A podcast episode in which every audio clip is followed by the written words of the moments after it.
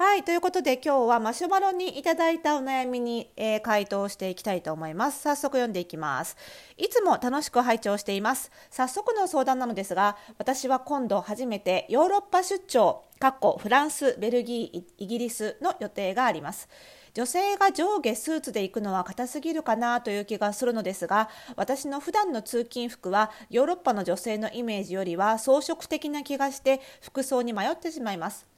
服装は自分に似合っているかに加えて環境や時代に合っているかも大事という話をされていたかと思いますが海外の取引先を訪問する際は相手方の服装文化も気にした方が良いでしょうかというご質問ですね。ありがとうございます、まあ、こちらね、あの、海外出張の時っていうふうにシーンを限定しちゃうとあ私には関係ないかなそういう機会ないしって思われる方も多いと思うんですけどこれまあね実際あのまあ、ヨーロッパはヨーロッパなりの服装文化があるにはあるんですけど、まあ、要はそのビジネスでのファッションについてどう考えるかっていうことが根底にあってそれが一番大事だと思うので、まあ、そのあたりねお話をしますのであのお仕事で、えー、洋服を着 お仕事で洋服を着てる人は皆さんだけど 別に仕事じゃなくても洋服着るよね、えーと、お仕事してるね、えー、方には皆さんに参考にしていただけるお答えになるんじゃないかなというふうに思います。それではスタートです。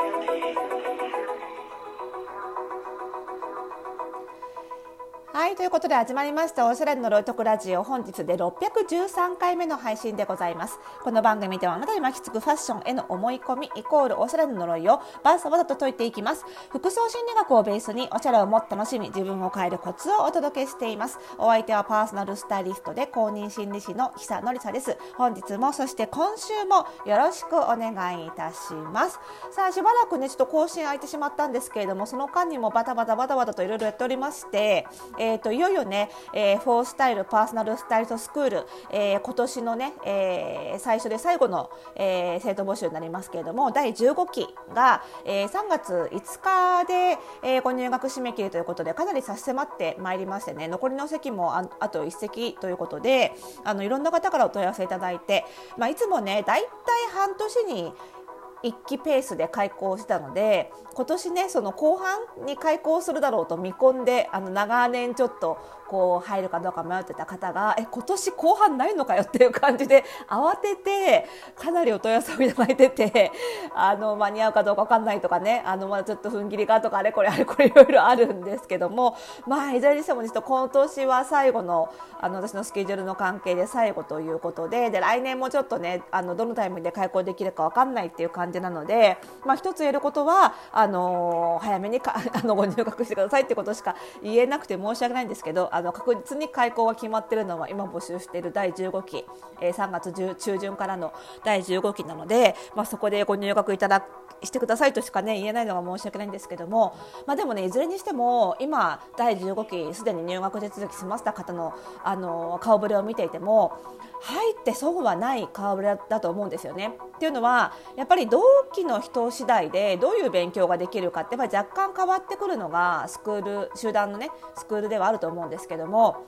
あの FPSS らしい人が本当に集まってっていうのはあの本当にプロのアパレルの人あの洋服ずっと作ってきました。けど改めて人におすすめするその人に似合う服を勧めるっていう仕事を突き詰めてみたいっていう方もいれば本当におしゃれが苦手で未だに苦手です。実はちょっと怖いですっていう人もいるっていうそういう全然違う人たちが集まると何が起こるかっていうとお互いの学び合いがすごいんですよ。その中に入るっていうのは今回もますますねその学び合いがすごくなりそうなのであの本当にねあの同期の方も縁なんですけどあの第10号機はね本当にいろんな学びが深くなりそうな木なのでそういう意味でもねぜひあの迷ってる方は、まあ、今入るのが一番損しないんじゃないかなっていうふうには思いますけれどもね。で、まあ、そのね FPSS でも結構あの話題になるのがあのやっぱりお仕事してるお客様向けのスタイリング提案って結構難しいんですよ。っていうのはあのまあ、いろんな仕事を経験してきてスタイリストになる人ばかりではないのであの本当にアパレルしか経験ありませんっていう人もいればあの一社のジムでしか事務しか経験したことありませんっていう人もいればなんでね。結構難しいんですけどもやっぱりこの質問者さんのように海外に行く行かない？にかかわらずやっぱりビジネスにおいては特にそのお取引先様その自分よりもある種ビジネスという場では自分よりもこう上に当たる立場の人に会う時にはやっぱりそれは国内海外問わず相手の服装文化に合わせるっていうことがあの大事かなと思ってます。っていうのはあの普段は全然いいと思うんですよ好きな格好をすれば。なんですけどやっぱりビジネスって一つの目標があってやっぱり利益を上げるっていう目標があるわけですよね。その目標を達成するために雇われていてそのそれを達成してるからこそそれに貢献してるからこそお金をいただいてるっていうところがあるので、まあ、そのためにはあのファッションもその利益をねあの生むっていうところの目的にかなうような少なくともその目的を邪魔しないような服装をするということがあるべきなんですよね。で考えるとやっぱり取引先様の服装文化に合わせていってあの好印象を得るとか、まあ、話し合いをスムーズに済ませるあの進めさせるっていうことが大事かなと思うんですよね。で私結構そのいろんな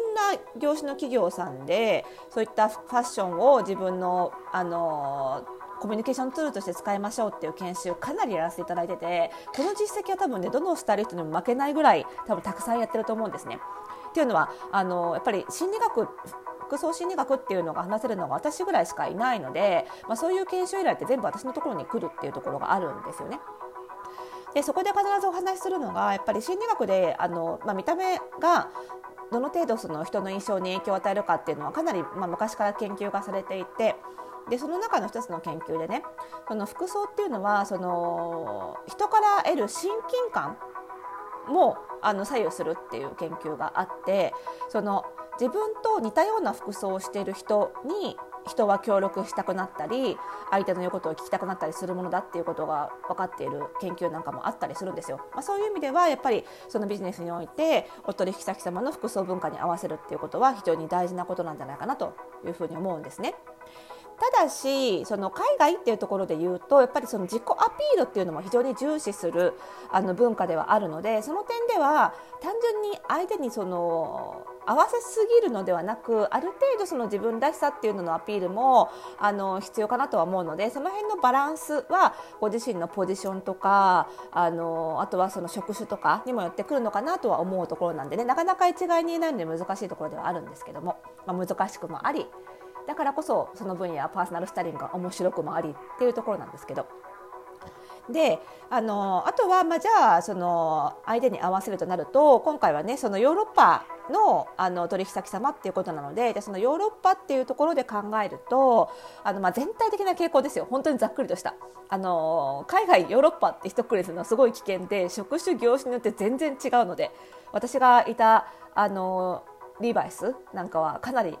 カジュアルなのでヨーロッパからあの人が来てもねみんなカジュアルなのでね。なんで一括りにするのは危険なんですけれども、まあ、全体的な傾向としてはやっぱりあのファッションを TPO でかなりしっかり分けるんですよね。でこれ食事もそうなんですよね。食事もなんか日本ぐらいですよね。こんなに毎食毎食きっちり丁寧に作って丁寧に食べるのって。割と海外ではこう晴れと毛をしっかり区別があるというか あの平日の夜なんかもう簡単にあの冷凍食品でジーンってって済ませて で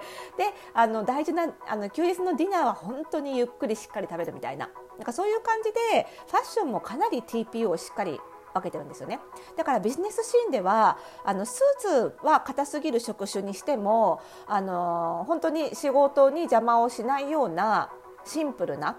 でもしっかり高級感はあるような服装をするっていうのが一般的なんじゃないかなと思うんですよ。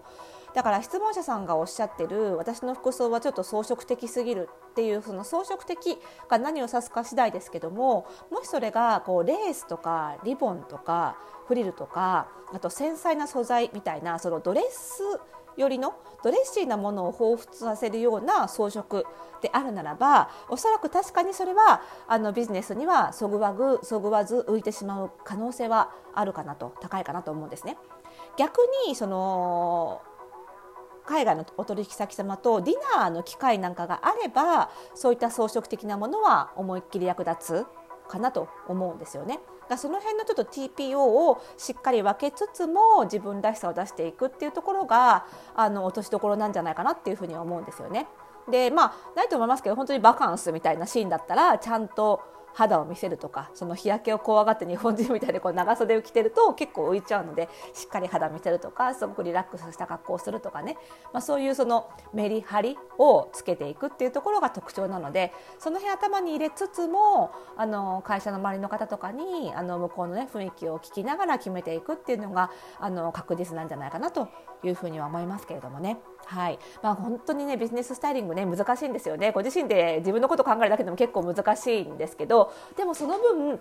なんかこううまくいった時とかそのファッションをそのコミュニケーションツールとしてスパーンと使えた時の気持ちよさみたいなのは格別なものがありますからね。あのぜひ楽しみながら初めての出張ということなのでそのファッションも含めてコミュニケーションその異文化交流を楽しむぐらいの気持ちで生きていただけるとねいいんじゃないかなというふうに思いますし日本で分からなかったこのアイテムの良さみたいなのが海外に行くことで分かったりすることもあるのでその新しいその洋服の一面みたいなのも見れるんじゃないかなと思いますので楽しんでいただきたいなというふうに思いますね。はいあとはねスタイリストになるとしたらこういうビジネススタイリングっていうのも非常に醍醐味なので、まあね、FPSS ではその辺もしっかり学べますのでなんかそういうのに興味があるとか私はちょっとあんまりたくさんの業種の経験がないからって尻込みしてる人こそねあのスクールで学べばあのそういう道も開けてくると思いますのでね興味がある方はあのぜひぜひ第15期、えー、ご入学いただけると嬉しいなというふうに思います。